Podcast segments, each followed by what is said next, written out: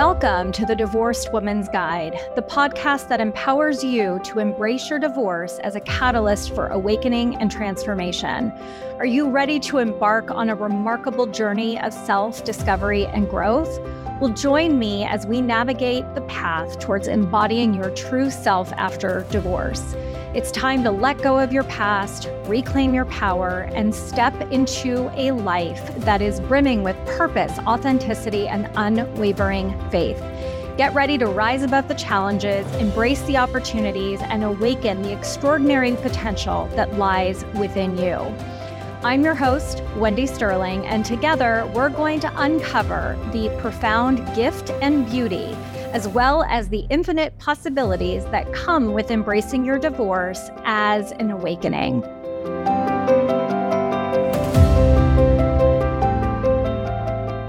Hello, everybody, and welcome to another episode of the Divorce Woman's Guide podcast. I am Wendy, your host and your divorced woman's guide. I am so excited to be here with you guys today. And as a reminder, please do not forget to hit subscribe so that you don't miss a single episode that comes out every single week. And if you feel compelled and you love the show, which hopefully you do, you will give me a five star rating and write a review. I would appreciate it because then more people will get to see and hear my podcast. So today's episode, you guys, is inspired by actually an event that I attended just earlier today. And it has to do with what I wish I knew before I uttered the word divorce. And so some of what I'm going to talk about today, I don't think you've heard. And I say that because even when I talked about this today at the event that I was at, so many people came up to me and said, Oh my God, I've never heard this before. No one's ever said this before. So you're going to definitely want to stay tuned. And if you have friends who are going through or thinking about divorce, this would be a really great episode to forward to them so that they can take a listen um, because I have a unique perspective on what it is that I wish I did differently. So, my first piece of advice is this is you don't understand what happens when you even speak the word divorce to your spouse. If that word comes out of your mouth, it can very well be the date of dissolution of your marriage, which can impact you from a financial position. And so, what I always tell my clients who come to me who are contemplating divorce is to just make sure that you are not throwing that word around loosely. Uh, do not use it as a threat because it's just going to come back and bite you in the tush at the end of the day. Um, but what you get to do instead is to talk to somebody who can help you, who can guide you. You know, I do a ton of this work with my clients who are thinking about divorce. And I will tell you that there are just as many who go back to their spouses as those who choose divorce. What I care about is that you are making the best decision for you based on what it is that you desire, the vision of the life that you want, and if you don't know what that is, then it's not something that you guys should be threatening or using as, you know, a weapon against your your spouse. So just be sure to not throw the D word around loosely if you are unhappy instead of projecting your anger or your resentment towards your spouse, uh, what I would recommend you do instead is to go into a support group. If you're in therapy, if you want to hire a coach like me to help you to figure out what is the best choice for you, that is what I would recommend you do instead. So I really wish I knew that because for me, it was just like, it was immediate. I was like, I get out of my house. Like, I don't want you here. Uh, you know, so much deception. And um, I threw that word around quite a bit. And literally, it is the date by which everything started, you know, from that day forward is when everything started getting separated. And in hindsight, I really wish I would have waited to say the word and and done some work um, to get myself set up before I spoke it to him. So that's number one. Number two, and again, I share this with my clients, is I, I really wish that I had consulted uh, a financial planner and had a better landscape of our finances before I went down the divorce path. And this is something that is so important, especially for those of you who maybe don't have visibility on your finances or as uh, as visible of you know uh, an idea of what your finances are credit cards joint accounts individual accounts. Um, it's important that you understand the landscape by which your entire marriage is going to be based off of you know. This may sound cold to some of you guys but honestly divorce is a dissolution of a business right? It really is. It's it's a dividing up and it gets emotional and it gets you know, it, it gets hard. I'm not going to lie. I mean, I wrote a book, Divorce Sucks Now What, for a reason.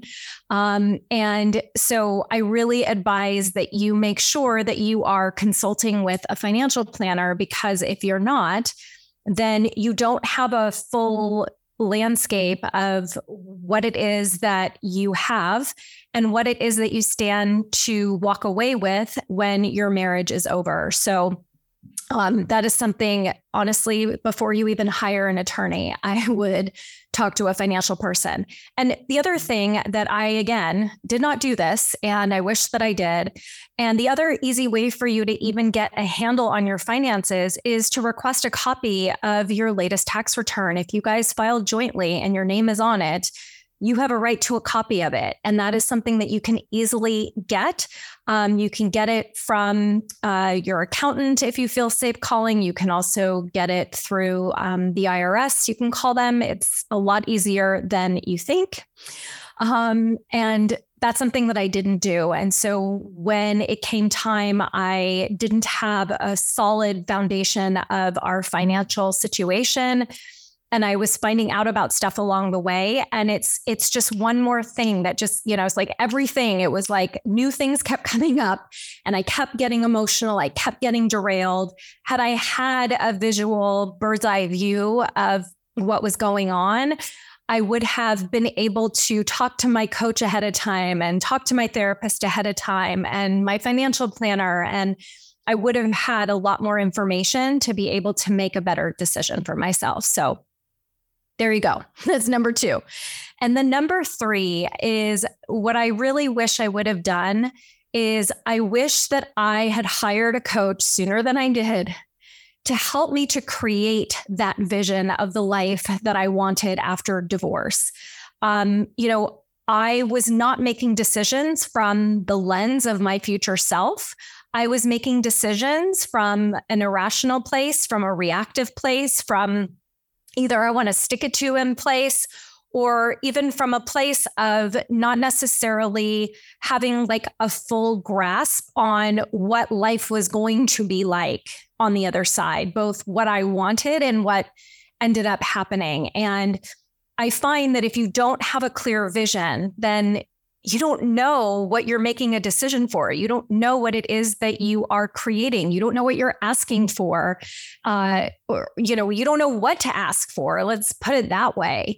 And had I had such a clear vision, I would have done it differently. I would have, but there are things that I would have fought harder for. There are things that I would have conceded there are things that I would have done different, like percentages across the board for certain things.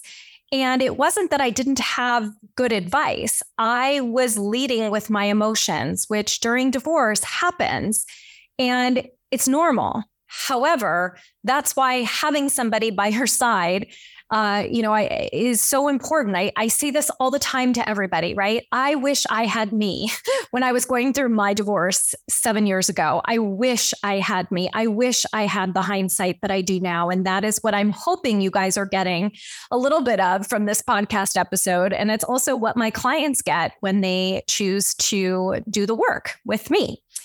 Um, the last thing I want to say, um, about this, what I wish I knew was divorce. And I know this, like, let me put it this way I knew conceptually, right, that like this was between me and my ex husband, right? My kids had nothing to do with the divorce, and we really did keep them out of it, which to this day, like best decision ever. My kids are amazing human beings and super well adjusted and great communicators and all that good stuff. But the the lens that I didn't have fully clear was remembering that any decision that I was making had to include them, right?